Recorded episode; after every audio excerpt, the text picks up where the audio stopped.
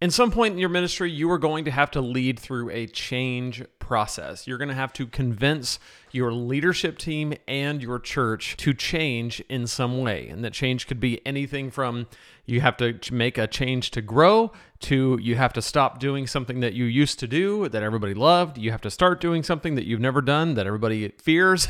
you have to, at some point, lead through the process of change in your church. In this episode, I'm going to talk about a few of my favorite books regarding leading change inside of a church setting. But we're really going to focus on my absolute all time favorite, best book there is on how to lead change in your church.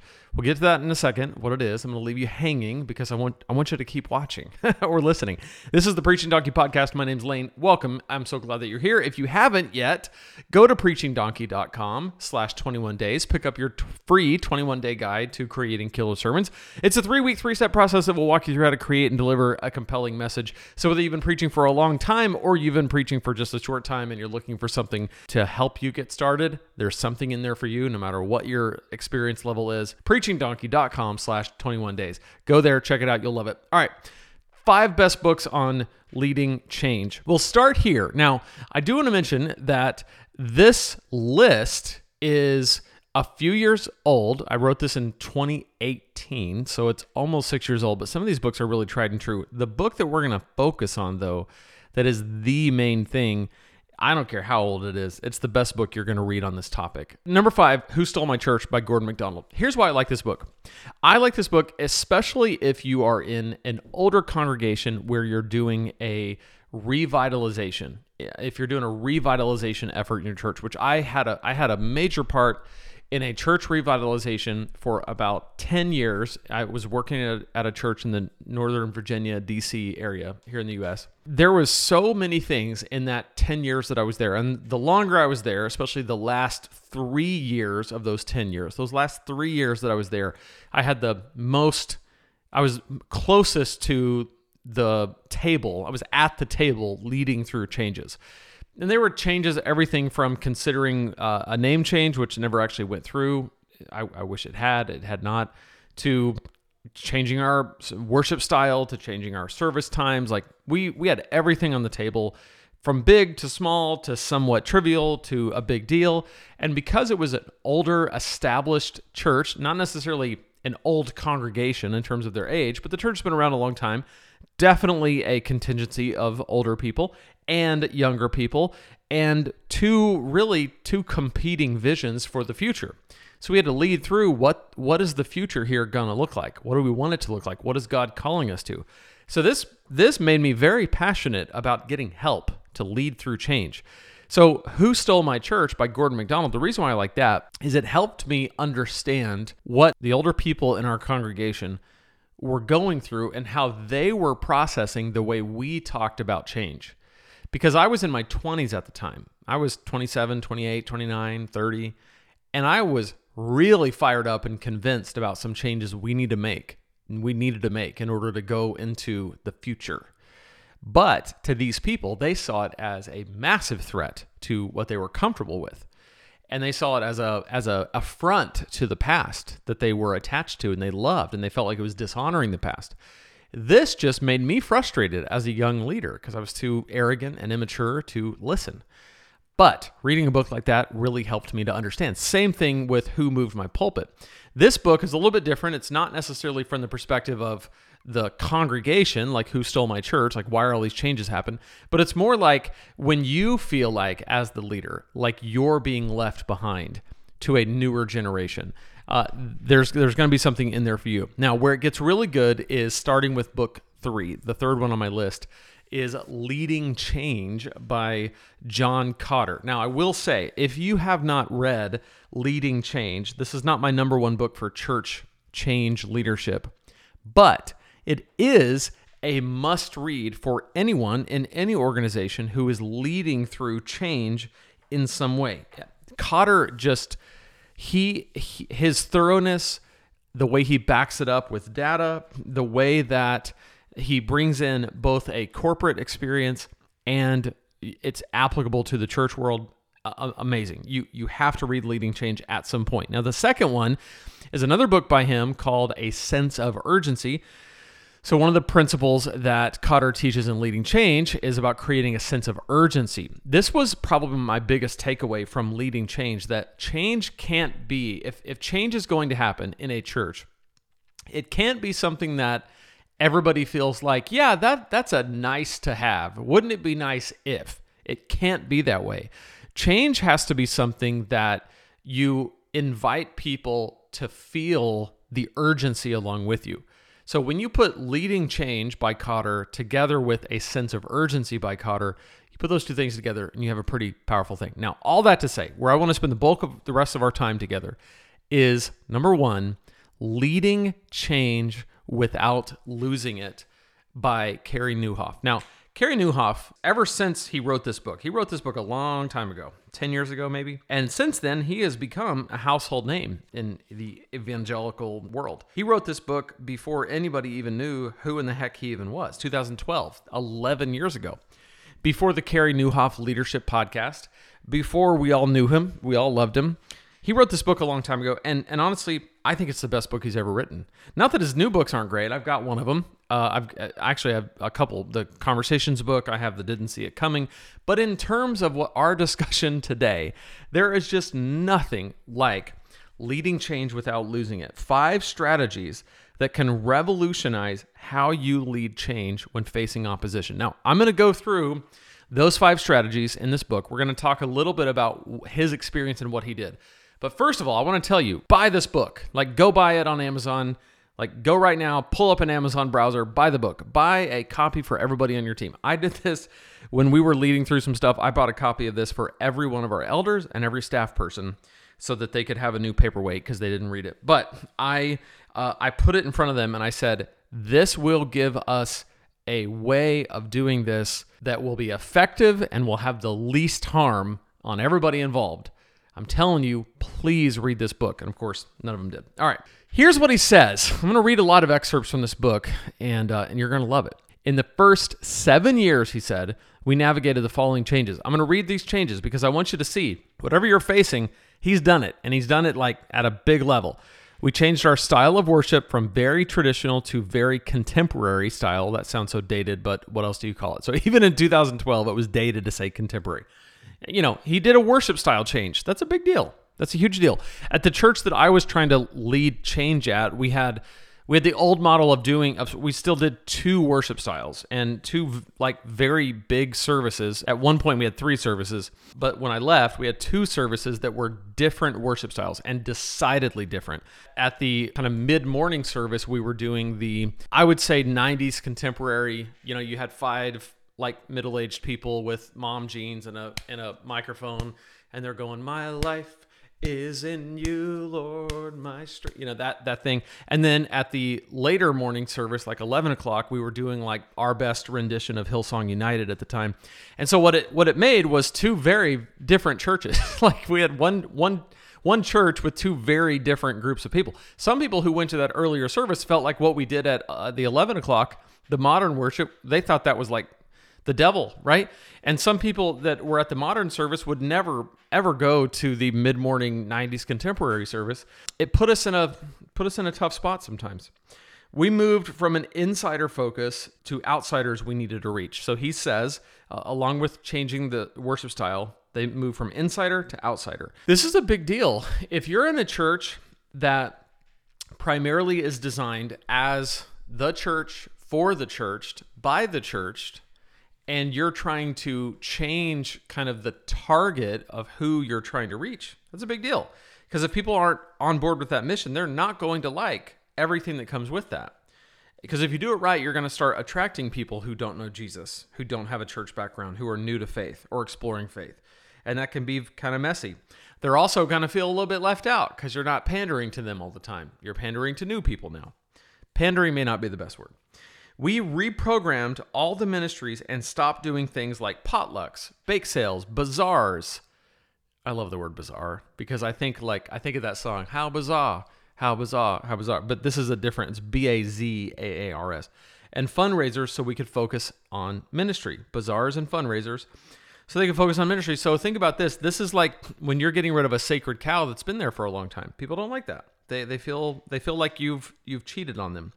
We sold all three historic buildings and became a new church with a new mission, new name, and new place. Now, a little context here. He was leading three different congregations within the Presbyterian denomination in Canada.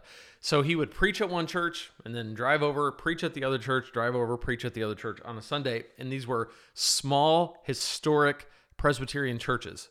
Sold all those assets, like got rid of all that, took that money, bought a new building, new mission, new name, that's a lot of changes, right? That's a lot of people at three different congregations that he's having to navigate through. So, dude's a beast. No wonder why he is uh, crushing it these days. After a few years in an elementary school, we moved into a new $2.1 million facility. Now, this was, you know, he wrote the book in 2012. When he bought that $2.1 million facility was probably somewhere in the early 2000s. So in today's dollars, 2.1 million would be 97 million, something like that. We remodeled our governance and moved towards a staff led model. That's another big difference, right? When you're changing the way leadership is done, that's huge. Uh, I'm, I'm guessing it was probably very like elder focus, led by session, led by committee, and they went to staff leadership. To be truthful, he says, there was almost nothing we didn't change. And in just over 10 years, we grew from 50 in worship to 800. That's pretty awesome. So here's what I'm saying. You may or may not want to lead through the changes that he led through. You may be saying, well, I don't want to go to a staff led model, or I, I don't want to sell my buildings and change my name. Cool. Insert whatever the leadership thing that you're trying to change is. And I'm telling you, these five changes, these five strategies are exactly what you need. And I'm going to give them to you, and then you're going to read the book because he just does a much better job than I will. Number one, do the math. Strategy number one, and here it is. I'm reading from the actual paper book. I I, I abused I used and abused this book so much that it's literally falling apart. Like I'm, I'm having to hold it together as I'm talking to you if you're watching this. Do the math. Here's what he says Do the math. And what you're wanting to do here is calculate who is actually opposed, right? Who is actually opposed. So when you are uh, initiating some type of change, there is always going to be a loud but usually small contingency of opposing voices. People who do not want you to do it. Why do they not want you to do it? Because it's not what they're used to, because it threatens the status quo, because maybe in this new model they won't be as important as they once were. I once heard it said that people don't fear change, they fear loss. So, a lot of times when people are opposed to it, they think that it's because they're going to lose something in this exchange. So, they come at you. And what he says is that you, you want to get an accurate view of how many people are actually opposed. He asks two questions How much actual opposition is there? And then number two, of all the voices you hear, which ones should guide you? Those are two really important questions. How many? How much opposition is there, and um, which one should guide you? He says if you don't learn how to do the math of opposition as a leader, you'll let your emotions, not the math, guide your hearing. This was this was the reason why this was huge to me is because often what would happen is we would be in these discussions right as the, the the elder board I would I would sit there with them. And as a pastor I was a you know pastor. We had unpaid elders. We had paid pastors. We were all sitting at the table talking about whatever we're going to do. And someone would bring up, well, such and such person that I've, you know, has gone here for years, they don't like this idea. And then someone else would say, yeah, I heard from such and such person, they don't like it either. And all of a sudden, the entire room shifts, and everybody goes, well, the, the idea must be dangerous. It must be it must be something we shouldn't do. We, we must avoid this idea because to do so would be to go down an unwise road. And I read this and I thought, hey, how how can we have a better, more accurate understanding of who actually doesn't like this and who is actually fine with it, but because they're fine with it, they're not saying anything. And so it's 99% of people that are totally cool with it. they will go where they're where where they're led if we lead well and cast a compelling vision. But there's a few people who aren't there yet, and we can't give them an outsized voice. In fact, one of the things he says, he says, loud does not equal large, and volume does not equal velocity. So loud doesn't mean large, and volume doesn't mean velocity. So just because they're loud doesn't mean there's a lot of them. And just because they have a lot of volume doesn't mean that they're getting anywhere with it. All right. So, strategy one, there's a whole lot more to do the math, but that is the first strategy. Number two is choose your focus. This is where you are going to have to decide whether you will focus on who you want to reach or who you want to keep. All right. This is a massive, massive deal when you are leading change there's there's a tendency to look at your church, really anything, your business, your church, your home, your family, through a scarcity mentality or an abundance mentality. When it comes to leading change, what can happen is is you can have a scarcity mentality. You can say, okay, we have 400 people in attendance right now. If we if we do this change, we could lose 200 people, and then what's going to happen? We're gonna we're not to be able to pay our bills They'll stop paying their pastor, which means I'll have to go somewhere else and I'll it'll I'll be a failure, it'll be embarrassing, I will have killed the church and everyone will hate me, right? That's scarcity. An abundance mentality would say, okay, if we lead this change, we'll, we might go from 400 to 200. 200 people might leave right away. Got it. But this this is going to allow us, this change is what's necessary to allow us to grow. So if we wait this out and we lead well, then we could go from 400 to 200 possibly, and then back up to 400 and then further than we would have gone 600 800 and again it's not just about the numbers. It's just that numbers are an indication that when it, when it comes to it the reason why everybody's afraid to change anything is they don't want to lose attendees and they don't want to lose dollars. And so what i'm saying is is that you when you have a scarcity mentality, you think if we make this change, we are going to lose both attendees and dollars, and we won't be able to do ministry anymore, and I'll be a failure and it'll be embarrassing. And that's scarcity. The problem with that way of thinking is it keeps you from making any moves at all. And so instead of growing, you just stay the same and you end up shrinking. We looked at our church, our numbers year over year, and we were just holding still, just holding steady as a church, but really we were declining. Because if you're not growing, you're declining, especially where we were in DC, where it's very transient. People are moving in and out all the time. And if you're not attracting new people and you're losing old people because they're moving out of the area, it's not good. One of the most important questions you will ever answer as a leader is this Will you focus on the people you want to reach, or will you focus on the people you want to keep? Now, of course, the church must do both reach the unbeliever and disciple the insider. This is not about serving one to the exclusion of the other, but it's easy to forget that people not in the room, it's okay, here we go. I, I don't want to read this wrong. This is so good. But it's easy to forget about the people not in the room because we only hear from people who are in the room. That's huge. That's huge. Okay, that's strategy number two. You have to decide where you're going to focus. Strategy number three find a filter. Find a filter. Develop the questions that will help you shape your future, right? So you have to be asking the right questions. He says, as a leader, you need to find a filter. You have so many voices coming at you that you may not be sure whose voice to listen to. So this kind of goes back to doing the math, right? How much opposition really is there? It kind of goes back to what we talked about who are we focusing on, people we want to reach or people we want to keep. This is of the voices that we hear and of the people who are here and the people that we, we're going to keep what is our filter who are we actually going to listen to that's an important question to to answer how do i make sense of the voices raised in disagreement with the vision. How do I make sense of this? In order to ac- accommodate the current and future growth and position ourselves for ministry to a fundamentally different culture that had emerged over the last 50 years, he said, we would sell all three century old buildings and create a new church on a new site with a new name. Essentially, we were asking people whose great grandparents started the church to leave the past behind them, including their buildings, these were the buildings in which many of them had been baptized, in which many of them had been married, in which their own children had come to faith, all for an unknown future in a temporary location. It was brand new territory for all of us. Naturally, he says, the proposal had its critics, both from within and without. Many people told me that what we were attempting to do was unprecedented. Uh, and that it was unlikely to work. And of course, the proposal evoked deep emotions among many in the congregation. How could we leave all this behind and start over again to reach people we didn't even know?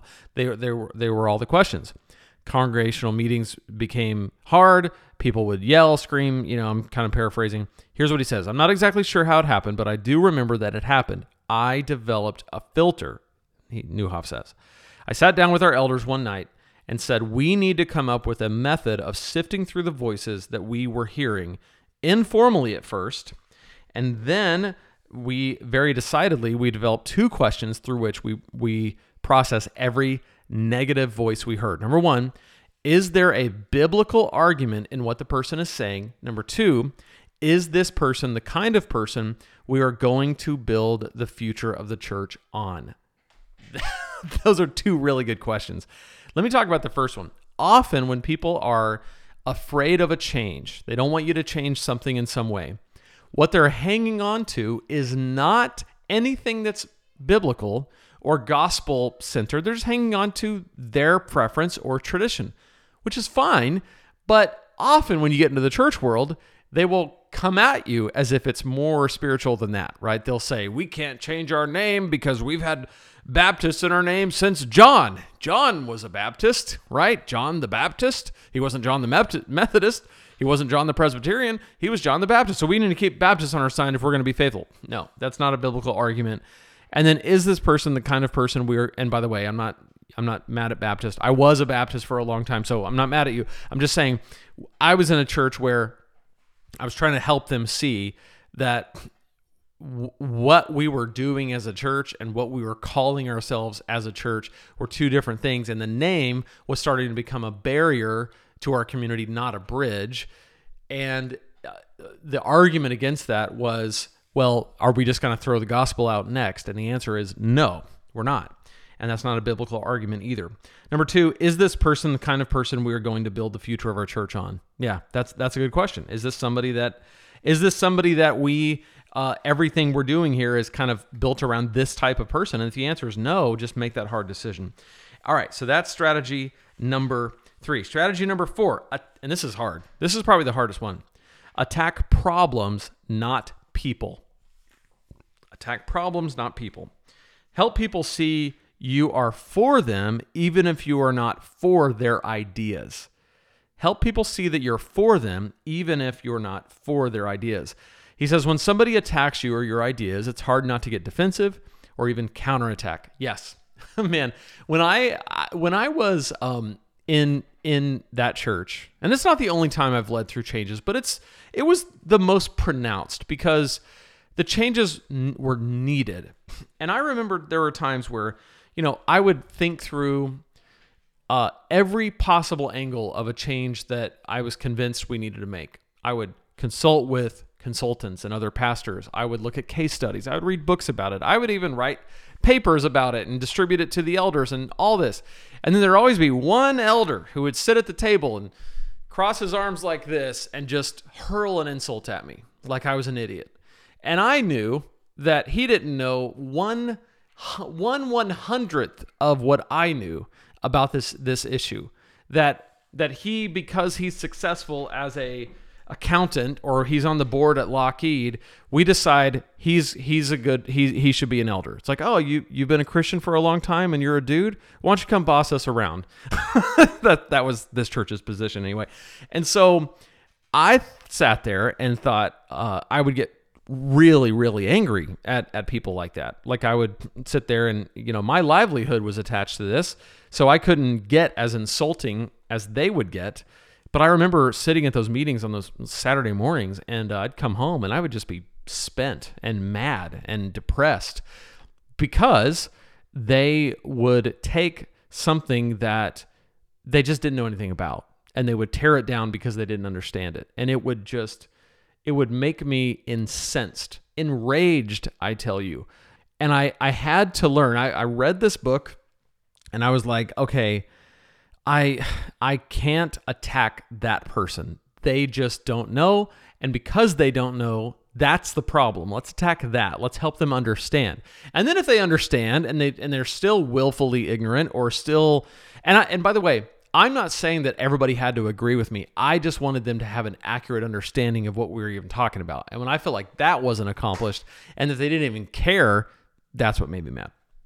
So don't come at me for that because if you've ever been in that situation and you care what's going on. You know what I'm talking about. When someone attacks you or your ideas, it's hard not to get defensive and even counterattack. Talked about that, but it's not a particularly helpful skill if you're trying to navigate change, especially when you're trying to navigate in a Christian context as a Christian leader. I was doing a slow burn as leader. I didn't realize I didn't really see a safe place to take my frustration, anger, and growing resentment. My problem wasn't that I attacked people in public. My problem was that I let the attack simmer internally. Yeah, of course. Of course, right? Like we sit there in the meeting and we, hmm, yeah, thanks, Jim. Thanks for saying all that stuff. And and we just we're thinking, I you know, I hope God takes care of Jim. And when I say takes care of Jim, I mean like the way the mafia takes care of someone. All right. Okay, so let's keep going. There's one more strategy of this of this thing. Don't quit. That's what he says. Don't quit. Persevere until your critical breakthrough. He says the challenges you're facing right now are moments you will one day look back on as the good old days, provided you don't quit before your breakthrough. Sometimes the opposition isn't someone who doesn't like an idea, but external factors that seem to conspire against you. He says we're often tempted to quit or give up moments before our critical breakthrough. We need to give God permission to write a story that we can't write ourselves. And I think there it's it's a little bit there's a spiritual component to change leadership. And that cannot be lost. And that's why I love what he says here. He says while the timeline isn't bankable, some change theorists suggest that change can happen in three to five years, but transformative change doesn't happen until the seventh year. The power in that idea is that change takes time. Think about your own life. Think about what God does in you. Think about your sanctification process. It is not instantaneous, it takes time. It is an effort over a lifetime of becoming more like Jesus and less not like Jesus.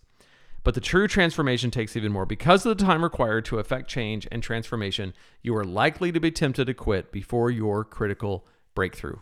Absolutely.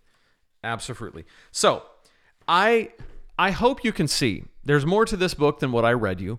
Those are the five steps. Buy the book or don't buy the book. I don't care. I don't think Carey cares anymore. He's he's selling plenty of other stuff. But if if you want a really really really good resource to put in the hands of people and what's cool is uh, it's only like 115 pages and there's not a whole lot of words on each page because there's a lot of spaces between the paragraph so you can give it to someone it's more like a workbook it's more like a little pamphlet that you can put in in, in your leadership team's lap and say hey guys and gals this is something you need to like we all need to go through this together. It'll give you a common language for change. I hope that helps. If you have thoughts and comments and you're watching here on YouTube, please share them down below.